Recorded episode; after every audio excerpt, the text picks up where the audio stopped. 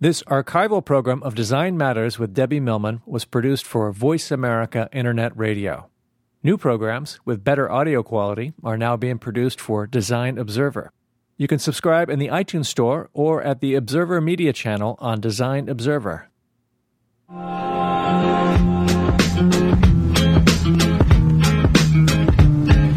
Welcome to Design Matters with Debbie Millman, the show that takes you inside the provocative and stimulating world of design and branding as it intersects with contemporary culture. Here's your host of Design Matters, Debbie Millman. One of my favorite questions to ask my guests on the show is what their first creative memory was. After our interview is finished and we are safely offline, very often my guests ask me the exact same question. Consequently, I have become accustomed to relaying the dramatic tale of my early difficulty writing letter forms and my lifelong abhorrence of the letter H. But several weeks ago, after wrapping up a show and signing off the air, a guest surprised me with a question that so thoroughly staggered me I was incapable of uttering a response. In fact, I could think of little else in the days that followed. What he asked me was this. Do you remember the first memory you ever had? It was a simple, albeit perplexing little inquiry, this nine word question, and yet, in the time since asked, I have had to mire through mountains of stored memories trying to locate a logical lineage. I have found I was woefully unable to do so. I vaguely remember a giant rainbow stretching across the sky as I stood in my pajamas in the middle of a field in summer camp. Though I see myself as only five or six, I know I had to be older. I remember being in the hospital after a hernia operation, waking up in profound pain after the procedure and seeing the worry racked across the faces of my parents. I recall being so afraid of their fear that I pretended I didn't know I'd been operated on and I recollect spending summers with my grandparents in Brooklyn, walking up and down the avenues of Borough Park alongside the religious Jews, mesmerized by the women's wigs and the curly sideburns of the young men. But I couldn't definitively decide which of these memories was my very first experience of remembering. But oh, the memories of Brooklyn that came back. Growing up, both sets of grandparents lived there, and I spent an inordinate amount of time in their care. My maternal grandparents lived at 333 McDonald Avenue. I loved visiting them so much that long after they moved to Florida and years after they passed away, I made a pilgrimage to their old apartment to pay respect to the time we shared there. When I arrived in front of the building, I realized that I had forgotten all about the little park directly across the street. My grandmother liked to sit on the bench to watch me play and was infinitely patient while I showed off how high I could swing in front of my friends. But when I saw the children's sprinkler with its silly little drain, I instantly recalled the endless hours I spent splashing in the swirling water as the light caught my grandmother's smile, and I immediately burst into tears. The memories of the home of my paternal grandparents weren't quite as clear, though I could conjure up the little two-family apartment with the strange neighbor upstairs and the big backyard outside in the back. I loved that yard. I seem to remember a gate at the far end of the garden opening into a common narrow pathway, which all of the houses shared. But here's where my memory gets faulty. Somehow, I recall a forest back behind the yard as well. And I remember running as fast as I could through this deep, dark green forest until I reached the end of the path, at which point I found myself in front of a meadow and then in front of a waterfall. All in the Jewish section of Borough Park, Brooklyn. I don't think so. Where did this memory originate? After the challenging query from my guest, I needed to know. Was this my first memory? Is it even remotely possible that there was a forest behind a small string of two-story houses in Brooklyn, New York City? And where did the waterfall come from? I needed to investigate. I took the subway out to Borough Park, armed with a map of the area, and quickly found the little old house in nearly the same dilapidated state of my youth. I nervously rang the front door, but no one answered. I walked all around the block, seeking a way through to the back of the buildings, but found none. only one thing was absolutely, perfectly clear. There wasn't a meadow or a waterfall. I couldn't help but berate myself. What was I thinking? Did I really expect to find a waterfall? By the time I got home, I decided to try the internet. I did a Google search for Brooklyn waterfall and came up with nothing. Then I clicked on Google Maps, typed in my grandparents' address, and chose the satellite view. And right before my eyes, there was the block. The same string of houses, the same school nearby, the same long avenues. But this view was different. It was aerial. I didn't find a waterfall. I didn't see a meadow. But behind the houses, I did see trees. In fact, by New York City standards, there were lots of trees. And they were huge. There it was, right in front of me. Big trees on a little block, once seen by a little girl. I can only imagine how it might have seemed possible that this forest could somehow lead to a waterfall. Somehow. Do we make our memories or do our memories make us? It's hard to tell. Either way, perhaps it is best to treat memories as skeptically as we do sentimentally. Maybe our memories are simply volatile fugitives longing to find a way forward. Maybe, just maybe, our memories are less about what we remember and more about what we wish for. Welcome to Design Matters with Debbie Millman. I am your host, Debbie Millman, and my guest today is Jonah Lehrer. Before we get started with our interview, please let me tell you a bit more about him. Jonah Lehrer is 26 and he is an editor at large for Seed magazine. Is a graduate of Columbia University and a Rhodes Scholar. Jonah has worked in the lab of Nobel Prize winning neuroscientist Eric Kandel and studied with Hermione Lee at Oxford. He has co-authored a peer review paper in genetics and worked as a cook at restaurants including Le Cirque 2000 and Le Bernardin. As a journalist, he has profiled Brian Greene and Elizabeth Gould, spent several days in the kitchen of the Fat Duck, and recorded bird songs and ruminated on Stravinsky for National Public Radio. He has written for Nature, NPR, Nova, Science Now, and the MIT Technology Review, and writes a highly regarded blog known as The Frontal Cortex. In 2007, Houghton Mifflin published his first book, Proust was a Neuroscientist. Welcome, Jonah. Thanks so much for having me. Oh, Jonah, I'm so excited to have you on the show.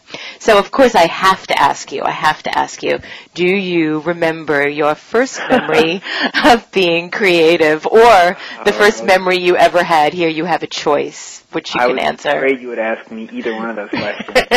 I had Um, to, I had to. um, my my first remembered memory is I'm almost positive a complete fabrication.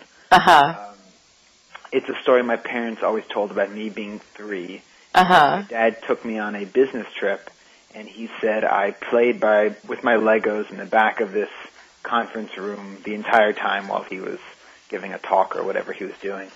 And uh, and and they elaborate the story in great detail. And so now I've got this very specific, intense memory of playing in the back of some nameless conference room um, with my Legos while my father was talking. And and I, I'm almost positive this memory is a, a complete fabrication, a complete lie, just stolen from others.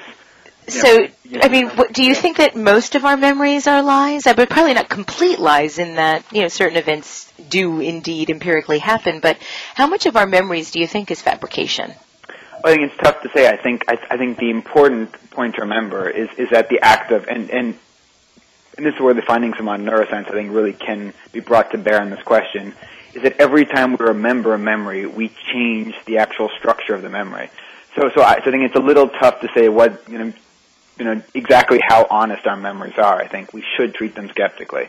Um, but but but the important point to remember is that the process of remembering a memory, of summoning it to the surface and thinking about your childhood in Brooklyn and the meadow, um, the the structure of the memory as represented in your brain, the neuronal structure of the memory, is subtly tweaked every time you remember that memory. Um, and, and that idea by itself is pretty bleak. The idea that the more you remember something, in a sense, the farther removed you are from the memory itself, from the original memory trace. Why is that? How does that happen? Uh, well, well, we, we don't quite know why our brain is built like this. Um, the you know you know some people theorize that the brain really isn't very interested in pristine memories. It wants memories that that, that can be applied to you know, you know to the present context. Um, and so this is the brain's way of always updating its memories, of, of kind of updating the past in light of what we know now. Um, and so we're constantly tweaking our memories in light of present knowledge. Um, so that's one theory of why this process called re- reconsolidation exists. Um, but but but it is, as I said, a, a somewhat bleak idea. The idea that the past, as Proust put it, is in some sense unrecoverable. He he he said the past like a fugitive, just like you, um, and, and, and that to remember something is to fundamentally change it. Um, and in the brain, people have done experiments with rats, um, and yeah, no one's gone too far beyond rodents for, for obvious ethical reasons. Mm-hmm. Um, but but they showed that if you block the process of remembering a memory, the memory itself disappears. Um, and, and so this shows that, that our memories are, as scientists put it, very labile. Um, they're, they're always changing, um, and that to remember something is to change it. Did you see the um, Did you see the movie Eternal Sunshine of the Spotless Mind? I have, I have, and and uh, a guy by the name of Joseph LeDoux at NYU, a scientist at NYU, has actually kind of done that movie in rats, where he's shown that it's possible to erase very specific memories. You know, you can induce very specific amnesia.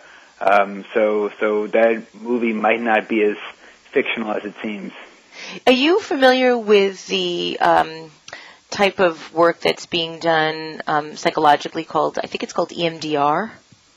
No, I'm not. Oh, that's done with light, but I know that that is um, a lot of people that have experienced trauma go through this in an effort to relieve some of their post-traumatic stress disorder, and I know that it's been very successful at reconfiguring some of the neuropath- neural pathways in the brain.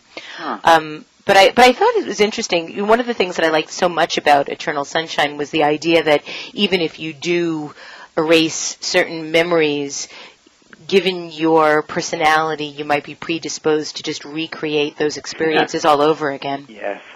Yeah, well, you know, I, I think the other thing the movie gets at is is the idea that our memories aren't simply individual things filed away in some file cabinet of the brain, that they but they really are webs. Um, and that to think about the park in Brooklyn is to also think about the meadow and the waterfall and your grandparents, and that our memories are in this seamless reticular web. Um, they can't be separated, you know, in, in neat individual piles. They're not little bits of data that, that can be disentangled. Um, so I think you know, you know, that's also just just a fact of the brain. The the our, our memories emerge from this network of neurons in the brain, and they can't be plucked out. So so to so to erase a memory is is in a sense an impossible. You know, to erase a specific memory is a very very difficult thing to do because our memories are all interconnected. Now, I, in addition, I, I, want to talk to you a lot more about your book, but I, have been spending a lot of time on your blog, The Frontal Cortex, and I, I, want to ask you a couple of questions about some of the articles that you have recently written. Um, this is a quote from one of the pieces, and you write this According to the facts of neuroscience, your head contains 100 billion electrical cells, but not one of them is you, or knows you, or cares about you. In fact, you don't even exist. You are simply a fancy kind of cognitive fakery, an epiphenomenon of the cortex. The self is fiction. The idea is hardly newsworthy. The ghost was expelled from the machine a long time ago. And yet we often forget just how crazy the concept really is. Think about it. The facts of modern science contradict the most basic facts of our experience.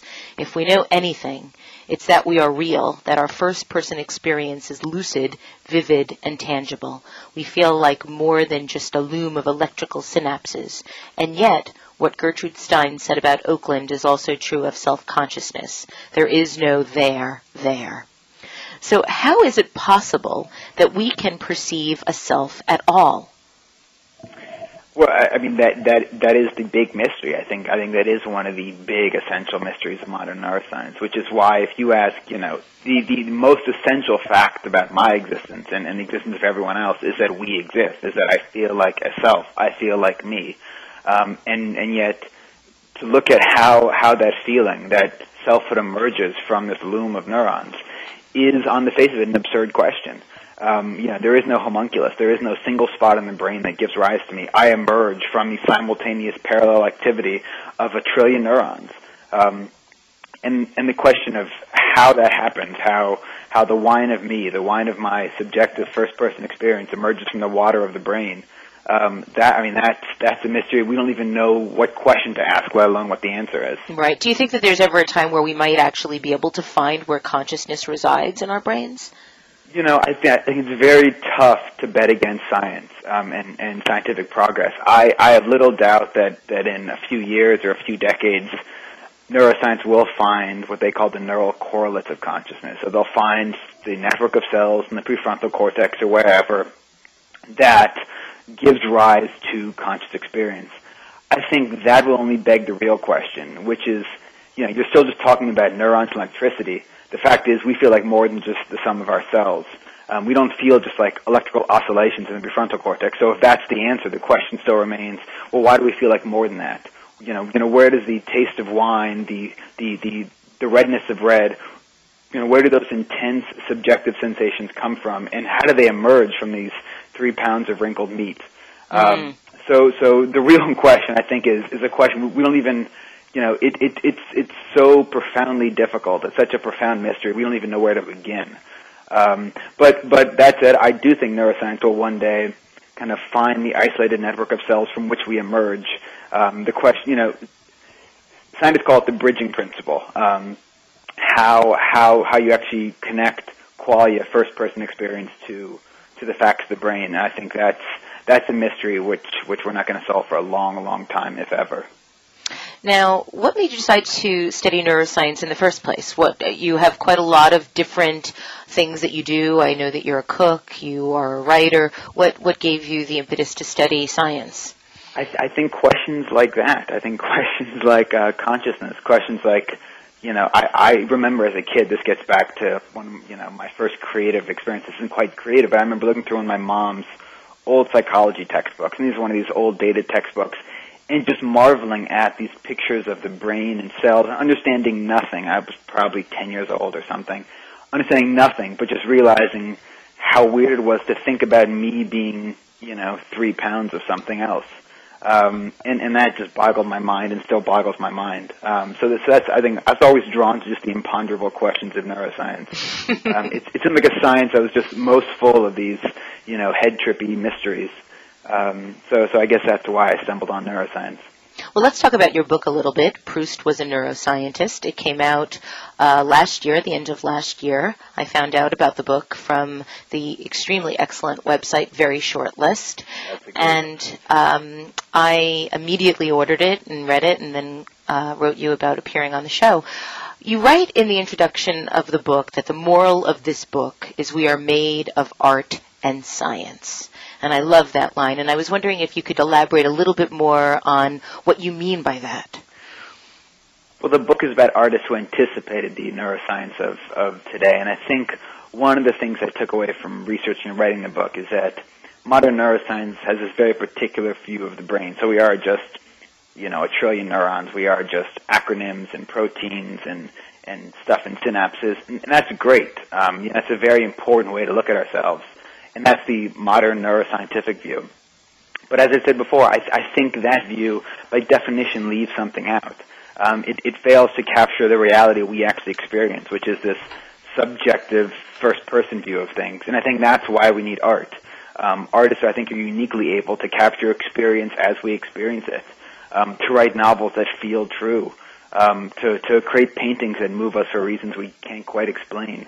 Um, so, so, so that's what I mean when I say we're made of art and science. That that there are these two aspects to our being, and simply describing us, you know, just in terms of novels and artistic descriptions isn't quite complete, and just describing us in terms of you know neurons and acronyms doesn't really do us justice either. Um, so, so I I tried to kind of combine these two views in my book. And you picked eight artists, Walt Whitman, and you write about the substance of feeling, George Eliot, where you talk about the biology of freedom, Auguste Escoffier, the essence of taste, Marcel Proust, which is one of my favorite chapters, The Method of Memory, Paul Cézanne, The Process of Sight, Igor Stravinsky, The Source of Music, Gertrude Stein, The Structure of Language, and Virginia Woolf, The Emergent Self. And I want to talk um, a lot about Marcel Proust, um, but I do have one question for you about Virginia Woolf, and, and I'm a, a, huge fan of Virginia Woolf. Um, you talk quite a lot about To the Lighthouse, which is one of my all-time favorite books, but I'm, I'm rather curious why you chose Virginia Woolf and not James Joyce. That's a, that's a really good question. Um, you know, I get asked the question a lot how I chose these artists, and, and I always wish I had a good answer. My process was so idiosyncratic. Um, you know, once I actually it, the idea for the book began with Marcel Proust and reading him while working in this lab that was studying memory. And then once I had this idea that artists could actually anticipate neuroscience, I, I was pretty, you know, I, I just went to all my favorite artists and, and tried to see if, you know, how I could look at them in terms of modern neuroscience. Um, and, and I, and I do think Virginia Woolf was particularly adept at describing not, not the stream of consciousness, because um, I think, you know, Joyce obviously was, there first, and I think he he really put this inside his character's brains. But it kind of showing, I think, I think what Woolf really did so well was show us how an objective sensation, like looking at a peach or a pear on a dinner table or eating a beef stew, how how the objective sensation slowly ripens into a subjective sensation. So she kind of takes you through the full arc of sensation, which I think is what interests me so much, by by showing the world from different viewpoints and not just through the mind of, of one narrator like Bloom she really gives you multiple glances on the dinner table or whatever you're looking at, the lighthouse. Um, and, and, and shows you how different people see from different perspectives, how the same sensory facts are seen differently. And I think that's what she does so well. Um, and uh, you know, and I think that illustrates the point of the chapter a bit better than Joyce did. But obviously, Joyce was a neuroscientist too. Um, yeah, I was I actually take, away, take away anything from Joyce. Let's have an argument about Joyce versus Woolf. No, I was actually thinking a lot about the last paragraph of Ulysses, uh, where Molly Bloom goes through her stream of consciousness. But there's a there's a chapter, a paragraph actually that I want to uh, read from the book. Um, this is in the chapter by Virginia about Virginia Woolf, and you write what Woolf learned about the mind from her illness, its quicksilverness, its plurality, its queer conglomeration of incongruous things she transformed into a literary technique.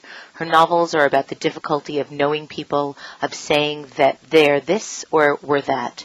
It's no use trying to sum people up, she writes in Jacob's Room, although the self seems certain Woolf's writing exposes the fact that we are actually composed of ever-changing impressions that are held together by the thin veneer of identity like Septimus, the prophetic madman whose suicide is the climax of Mrs. Dalloway, we live in danger of coming apart. The mystery of why we do not always come apart is the animating tension in her art.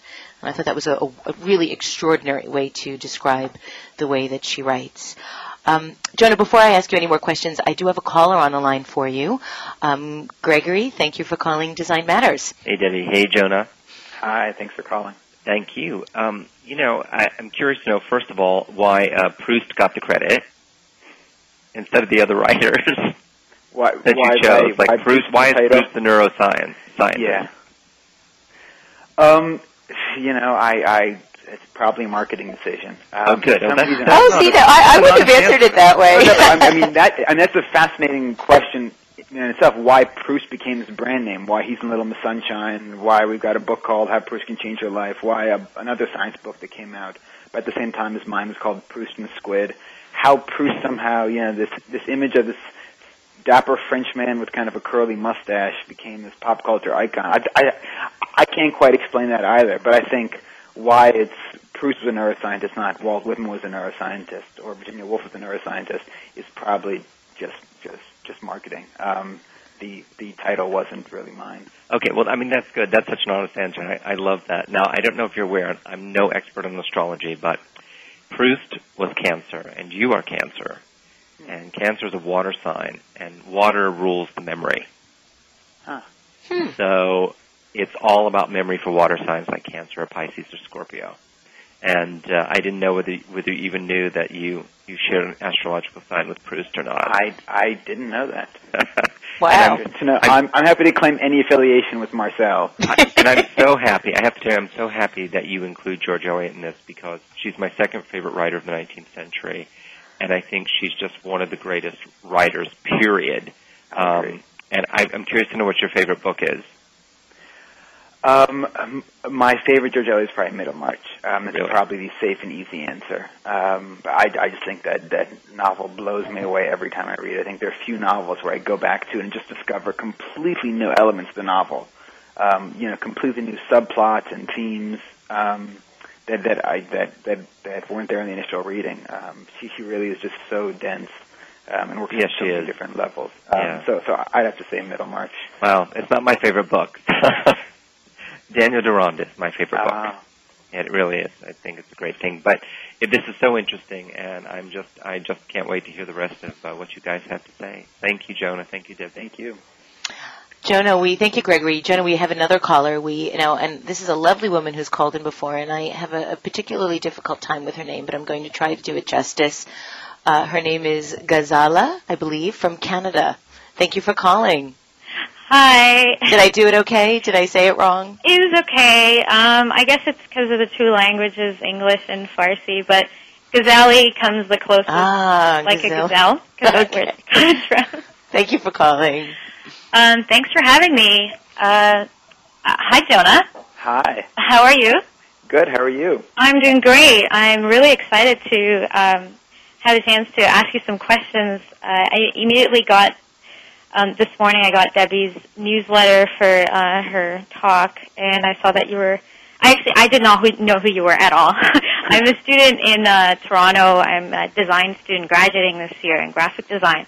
So um, I've been a huge fan of Debbie's, and I um, I saw a huge connection with with all this stuff that you're talking about, and my interest in in, in design and its future, and sort of like language and um, future for society.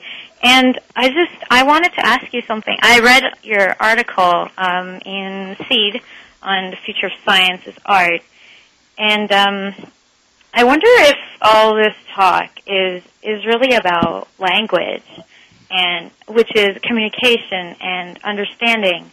And I believe that we're lacking what we're lacking in the world is is expressive, reflective writing or art or whatever you want it, something that we create as individuals that connects to people's hearts and actually motivates them to do anything. And and I feel like this you know, we're so hesitant to talk about love these days and and how how and passion and how we connect to other people. So I feel like a lot of stuff that that you've written that I've took a highlighter and, and highlighted, I feel like it's it's not really science and art or or you know the, the words that we label uh, these these things in society. I, I feel like it's much more internal. That it's more of a an individual um, uh, component of ourselves, and and it's really comes to the brain, which is you know what you study, and the, the left side and the right side of the brain, and and the creativity that comes, and um, I guess I'm I'm getting to the question right now. That's okay. Take your time. Um, We're with you. okay, sorry. Um, so I I guess I'm just going to leave off with a with a quote that I've been looking in, into some philosophy from in the 70s, and um, this is by David Cooper from The Death of the Family in 1971. He writes, "We have to play tricks with language until we finally generate a certain vertigo in ourselves through which words falsely assumed to transmit knowledge lose their apparent meaning until a more real discourse is possible." implying ultimately the invention of a new language, a language that does not only have to be spoken and written. In the future, I believe books will never be written again. Books will be done, thus literizing the cliched metaphor that writing is an act. So I wanted to know, you're, you know, you're really on the forefront right now with what, what you're talking about with the art and, you know, whatever you want to call it. I think it's just creation and expression right now because um, I don't. I call myself a designer, and I wanted to know what do you think the new language is, and if you a- agree on that this is really about language here and communication to understand the future. Oh, Jonah? God, I mean, the, language. new language. Wow. Yeah. Uh, and and Um, expression and self and, and experience. And what are your thoughts on, on those on those words Well, as you opposed know, to art and science?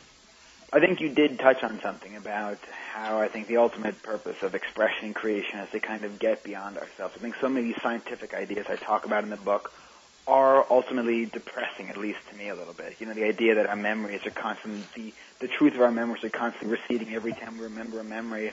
I talk in my chapter on Paul Cezanne about how our visual reality is in large part an illusion. Uh, you know, you know, we construct our visual world Mm-hmm. um, you know, and I think so many of the ideas of modern neuroscience are are about our own subjective isolation, how we are imprisoned within our one little brain, which sees the world in its little peculiar ways, and and, and that to me is a slightly bleak idea. Um, and and so I, you know, I see art or creation or expression or even just human language. I think one of the mm-hmm. you know beauties of that is it allows us to get beyond that. It allows us to take our different views of the world and somehow merge them. Um, and that's that's that's one of Virginia Woolf's great themes. So that's that's the purpose of art or expression or whatever you want to call it.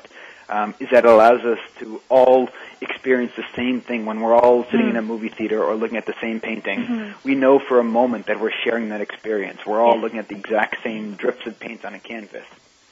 Um, and so we can get beyond our own little prism of, you know, our own little prism, our own little slice of reality. Um, so, so I mean, that's that's not a new language; it's a very old language. But I think that is mm-hmm. a consolation, um, which which which I think we naturally seek out because we are trapped within our little brains um, and our little ways of seeing. Um, so, you know, so do you think the language is already there? We're just covering it. um, yeah, I mean, I, um, you know, I'm, I'm not exactly sure how how to talk about a new language. I mean, I, you know, I'm um, just just you know I I think we do have this particular language we've evolved mm-hmm. culturally for expressing ourselves, mm-hmm. um, and and sometimes it works better than other times, and and some people are better using it than others. Uh, well, I think also, Joan, if I could interrupt for one second, I think that um, what our our limbic brains seek to do is to reach out to connect with each other. I know that um, if given the choice. Uh, little baby chimps would rather uh, be held by their mothers than than receive food if they had to choose. Yeah. Um, and I, and I, I, I, think if there's one thing that I, I got from your blog about sports that I think really changed my viewpoint about the idea of observing other people uh, play sports is this, and I'll, I'll, read this quote from your blog. Um, but how many of us regularly watch sports to be a better athlete? We don't generally count our days at the ballpark as educational experiences or imitate the stars on television in the hopes that we might one day win a gold medal on the balance beam. We watch sports for the feeling, the human drama. We watch for those surges of emotion in the ninth inning or the last 10 meters of a race when the game of victory is decided by invisible inches. In a climactic sports moment, one feels the oxygen disappear as thousands of fans collectively inhale. Pulses rise, men begin to sweat. A stadium of strangers, every eye looked in the same distant game, suddenly becomes bound by a shared emotional tension. I love that. really nice writing, Jonah. Thank you. Well, thank you for calling. Thank you. Really glad to have you on the air with us. I'm really glad I called. Take care. Bye. Bye. So, Jonah, um, I want to talk a little bit more um, about some of the artists that you've included in the book. Um, we talked a little bit about Virginia Woolf. I also want to talk about Cezanne. Um, and you write in the book, Cezanne's art was a mirror held up to the mind. And you wrote that Cezanne discovered that visual forms, the apple in the still life, or the mountain in a landscape, are mental inventions that we unconsciously impose onto our sensations. His art shows us what we cannot see, which is how we see. And I wanted to ask if you could talk a little bit more about that and how that is possible. Um, well, well, I think one of the places to begin is with Cezanne's late paintings. Um, and, and when Cezanne first started painting these late paintings, um, they were characterized by their emptiness. They were often watercolors of the Provençal landscapes near where he lived. And, and, and, and what strikes you about these late watercolors, or some, some of them were oil paintings, is just how much blank space there is on the canvas. And, and when Cezanne first tried to sell these paintings, people said, you know, Paul, you're not finished. That painting's not done and yet he insisted that the painting was complete, that it was perfect, that that he'd captured the landscape. So, for example, he was painting a mountain, and he'd summarize the entire, you know, the entire mountain with just a single brushstroke, a single swerve of gray, and the and you know, the olive groves and vineyards in the foreground, or just a few dabs of brown or purple or green or whatever. And, and the amazing thing about these paintings, even though people at the time thought Cezanne was just being lazy, is that your brain seamlessly fills in the entire landscape. Is that you still are able to see the mountain and imagine the olive groves and, and, and, and see the craggy Provençal cliffs. Um, and I think the reason Cezanne was so confident about just leaving his canvases mostly blank is that he realized that the mind would do that, that the mind would seamlessly fill in his empty spaces, that we would still be able to see the mountain. Um, and I think that captures one of the big themes of his paintings, which is his confidence that that his his his belief that what we see is more top down, so to speak, than mm. bottom up. That well, we are constantly imposing forms onto a blank canvas or onto the real world. Yeah, you you called that top down processing. Mm-hmm. So, so can you talk a little bit more about what top-down processing actually is for our listeners? Well, well I, I, think the conventional, the, the classical view of visual perception is that the, the mind's all like a camera. That pixels of light enter the eye, hit the retina, and then the brain develops the film, so to speak. Um, so that's that's that's very bottom up. It's just we have these sensations which we then perceive and develop. Sounds simple. Um, mm-hmm. We now know that the brain doesn't actually work that way um, that, that that you've actually got ten times more nerves going from the top of your brain, so to speak, or, you know, your frontal cortex, the parts of the brain involved with higher cognition, down to the parts of the brain involved with visual perception, then vice versa. Um, so, so literally, it's more top down than bottom up. We're constantly you know, kind of projecting what we think we'll see onto what we actually see. You know, the most obvious example is each of us has a big blind spot in the center of our field of vision where the optic nerve connects the retina. And yet, of course, we're blind to our own blind spot. You know, our brain, you know, naturally fills in that void. Um, so, so that just gives you an example of, of, of, of just how mixed in the imagination is with perception itself. Mm-hmm. Um, and I think Cezanne really takes advantage of that and, and, and, and forces you to become aware of that in his paintings. You know, when he paints a mountain with just one brushstroke, and yet he paints that brushstroke so perfectly that you still see the mountain, I think what he's showing you is you know, look what your brain does. It it it it imposes its form onto the blank canvas, um, and and that's a very deliberate move on his part. He wasn't just being lazy. Well, you you write in the book that that Cezanne, uh, his epiphany was that our impressions require interpretation. Yeah. And that to look is to create what you see.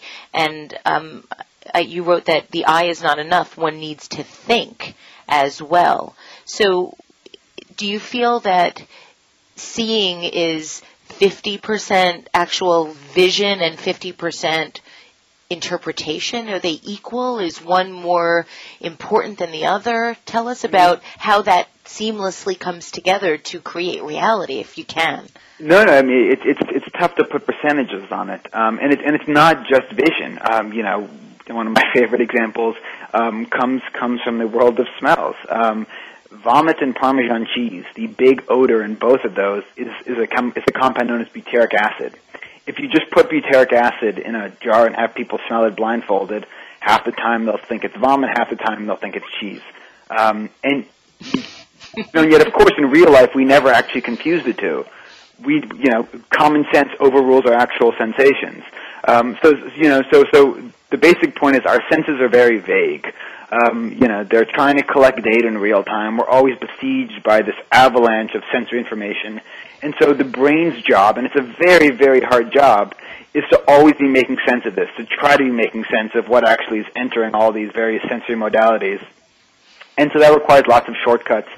It requires us to fudge the details, you know, and, and, and to sometimes confuse our expectations with you know, with what's actually happening. Um, I, I talk in the book about some great studies done with wine critics in France, where um, a, a cognitive psychologist in Bordeaux took 54 wine critics, um, gave them a red wine and a white wine, except that, you know, in essence, to describe the wines, of course, the red wines were jammy, full of crushed red fruit. The white wines were lemony, full of, you know, tropical fruits, um, buttery. You know, they used the typical adjectives we use to describe red and white wines. Then he had them come back the next day, only this time the white wine was actually dyed red, so people thought it was a red wine. now, of course, the white wine tasted just like a red wine. It was full of crushed black fruit, too. It tasted like black currants. Um, so, you know, and you know, these are wine experts. Um, so the point is that, that you know, kind of what we think we're sensing is often not about what's in our mouth or what's entering our eye it's often has much more to do with what we expect to sense, um, and, you know, and, and, and, and just, you know, our natural top-down processing. Now, I, I know you write in the book about our senses of smell and taste being uniquely sentimental, and you write that they're the only senses that connect directly to the hippocampus, and this is why we feel these senses or experience these senses so much more strongly than some of our others. Um, can you? There seems to be a very dramatic connection between smell and taste and memory. Is this why? Yeah, yeah, absolutely. I think I, I think it is because of this little, you know, freakish circuit of neuroanatomy. Um, you know, just just our sense of smell is our primal sense. It's our most ancient, and it's and it's uniquely connected to our center of long-term memory, the hippocampus. Um, and, and and that was one of Proust's insights. You know, he talks about the Madeleine um, and and dipping that in a lime flower tea, and then all of a sudden his memories of Combray, not Brooklyn, um, came came flooding back. Um, you know, it he he he says very explicitly in the book is by taste and smell alone that that that the memories come came back. You know, he'd seen these cookies, these you know, all over Paris and all these different bakeries, and never remembered anything. It wasn't until he put the cookie in his mouth, the Madeleine in his mouth, that his memories of Combray came flooding back. Um, so I think he captures there that that the idea that our sense of smell and taste are uniquely nostalgic, and they are.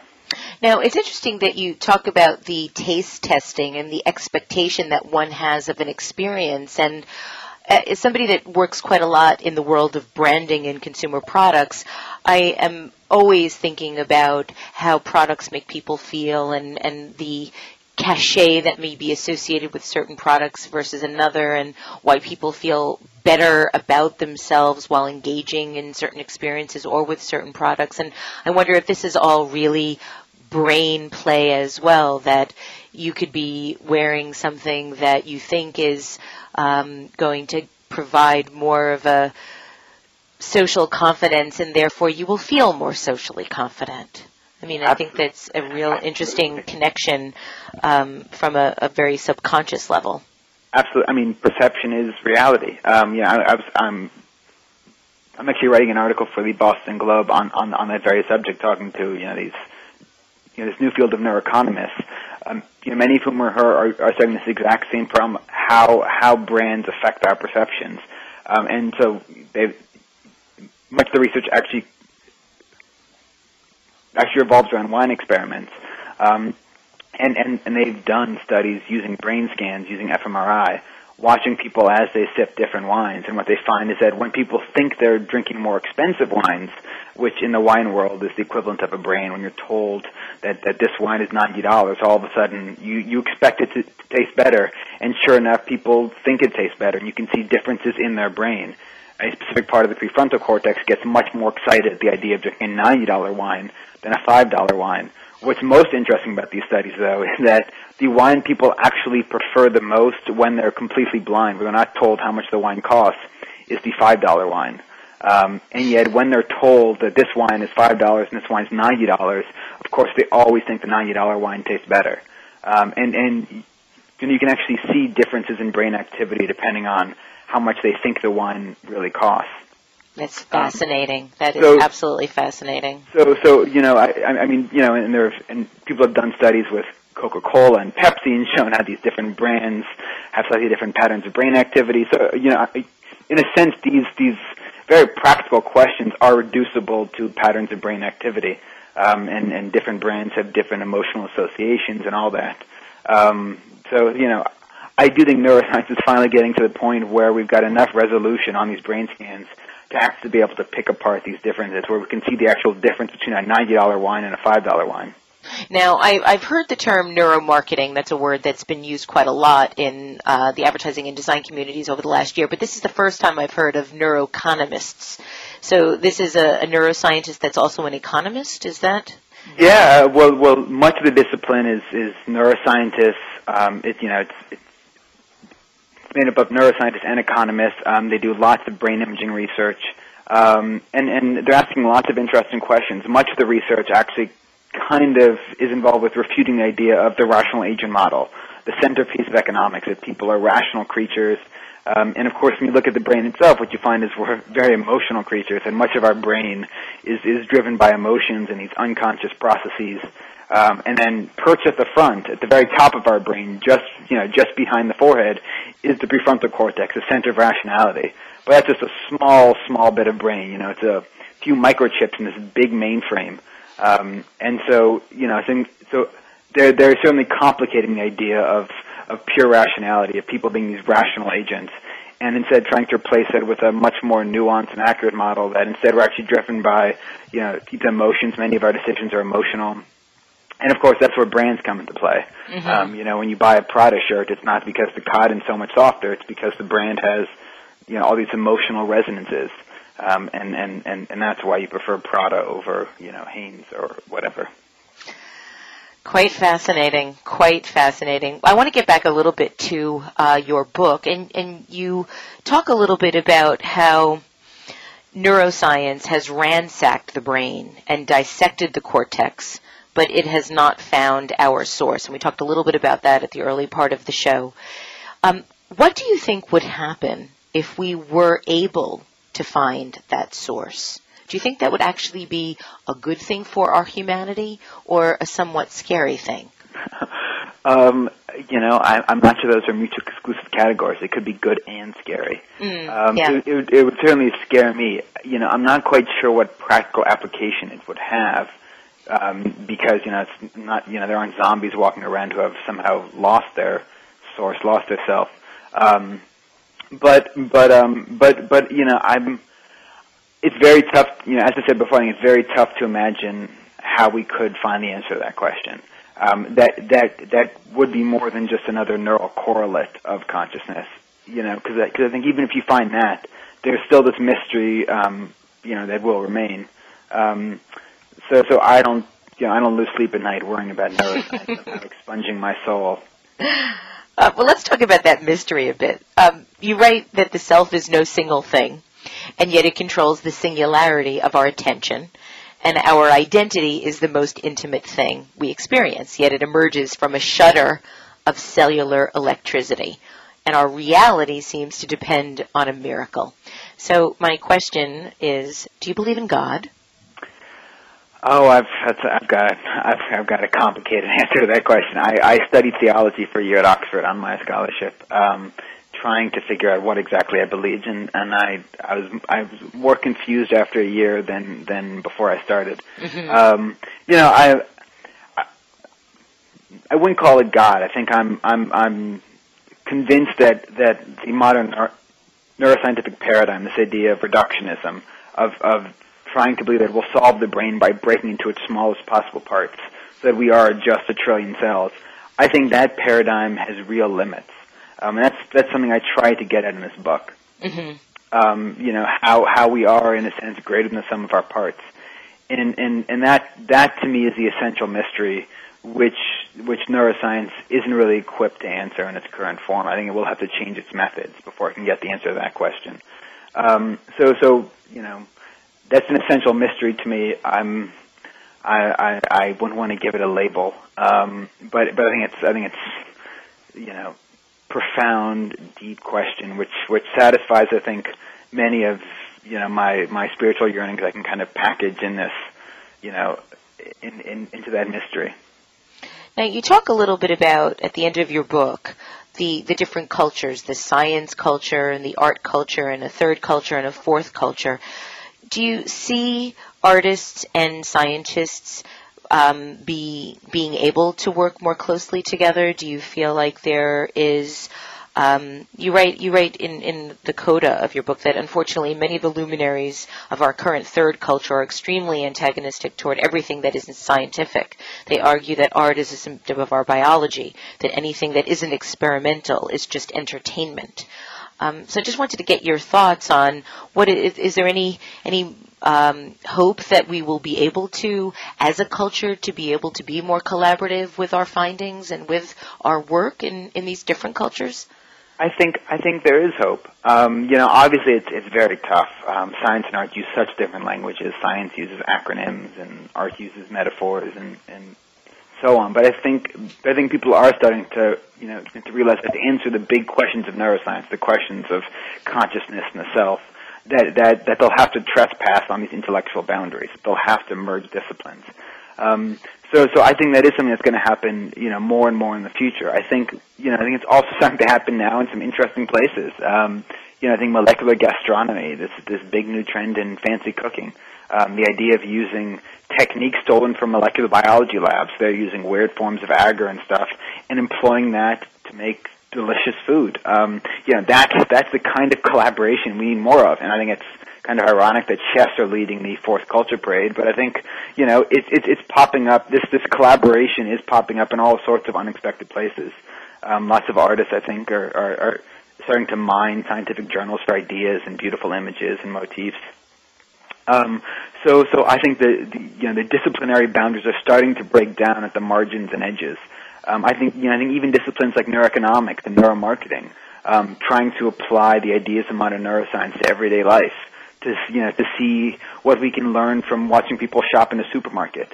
Um, you know, you know, you know what that can teach us about the brain. I think that's all good stuff for modern neuroscience. Um, so, so I think the conventional boundaries um, are, are starting to fall apart a bit. Um, that said, um, it's going to be a long, long process. Um, these, these these disciplines have invested so much time and energy in kind of fostering their own languages um, in, in their own vocabulary. So it'll take a long time before we can really get past it. Now, you are somebody that has um, done a lot in your very short life. You're, you're 26 years old. Um, and I want to just talk to you a little bit about what you do when you're not writing books and when you're not um, writing for Seed and on your blog. You write that you have a big man crush on Jamie Oliver, and I was wondering if you might tell us why. um, you know, maybe, it's his Cockney accent. I'm not. I'm, I'm not sure. You know, I. Um, you know, that that particular blog post was prompted by something he did on one of his recent television shows, which he killed a chicken in front of a live television audience. Um, and I and I thought that was, you know, just a really cool thing, um, you know, in terms of exposing people to the actual fact of eating meat involves killing an animal. I happen to eat meat, but I think it's important to be reminded every now and then that chicken shouldn't be quite as cheap as it is. Um, meat should be a little bit more expensive. Um, you know, otherwise we're supporting a, factory farms and all the rest. Um, well, I think you said pound for pound, chicken is cheaper than even the most commoditized products like salt, right? Uh, well, well, that that particular blog post was prompted by me walking around my supermarket and realizing that there was a special on chicken. So chicken pieces were a buck twenty nine a pound, and then going back to the produce section and realizing that I couldn't find anything but onions and bananas that were cheaper than a buck twenty nine a pound. Um, granted, this is New England in the winter, so we don't have lots of cheap produce lying around. But still, the idea that I can buy meat, animals, for cheaper than I can buy, you know, white potatoes, um, was was completely bizarre to me and and not exactly right. Um, so so that's where my main crush on Jamie Oliver came from. Um, you know, I've got I've got you know when I'm not writing, I'm probably reading or being a Google monkey. Um, What's a Google monkey? Oh, just just surfing the web. That's that's that's my uh, fiance's name for what I do too much today. Oh, okay. so I want to um, close out the show with one last question for you. Um, it is really not a question as much as it is a quote of yours that I think is particularly hopeful, and I was wondering if you could elaborate it on a little bit um, in our last minutes. You write, When we venture beyond the edge of our knowledge, all we have is art. And I was wondering if you could end the show with just a little bit of an elaboration on how and why you feel that way. Well, this is this like get, gets back in a sense to that God question. I think there are these essential mysteries that define human existence. The question of where the self comes from, why you know three pounds of, of electrical matter inside our skull can generate consciousness. These are deep profound mysteries that I don't think we'll ever have really satisfying scientific answers to. That's my own personal perspective. Um, and so I think the best way to deal with these mysteries um, isn't to, you know, pretend that we've somehow solved it if we can find a neural correlate, if we can say consciousness is simply these cells in the prefrontal cortex. I think art really gives us insight, allows us to grapple with the mysteries without, you know, without pretending that we've explained them away. Um, so so we can write novels that explore these that explore human experience. We can create paintings that move us for inexplicable reasons. And I think that's that's the most meaningful way we have of really dealing with these mysteries, with being you know becoming intimate with these mysteries.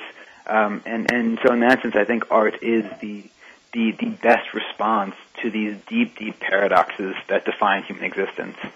Well, thank you, Jonah. Thank you so much for being on the show. Thank you for writing this remarkable book. Proust was a neuroscientist, and thank you for taking our questions today. Thanks so much for having me. It was a real pleasure. Thank you. Well, we've come to our end of this episode of Design Matters. I'd like to thank my very special guest today, Jonah Lehrer. I'd like to give special thanks as well to our sponsor, Adobe to Brian, Jeff, and Ruben at Voice America, Lisa Grand and Jen Simon at Sterling, and Edwin Rivera for all of their help.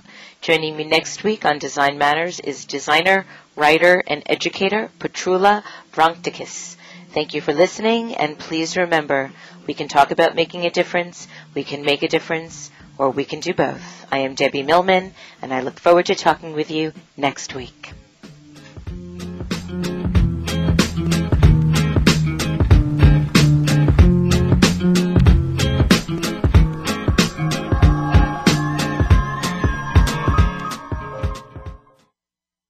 Voice America Business would like to thank you for tuning in for Design Matters with Debbie Millman.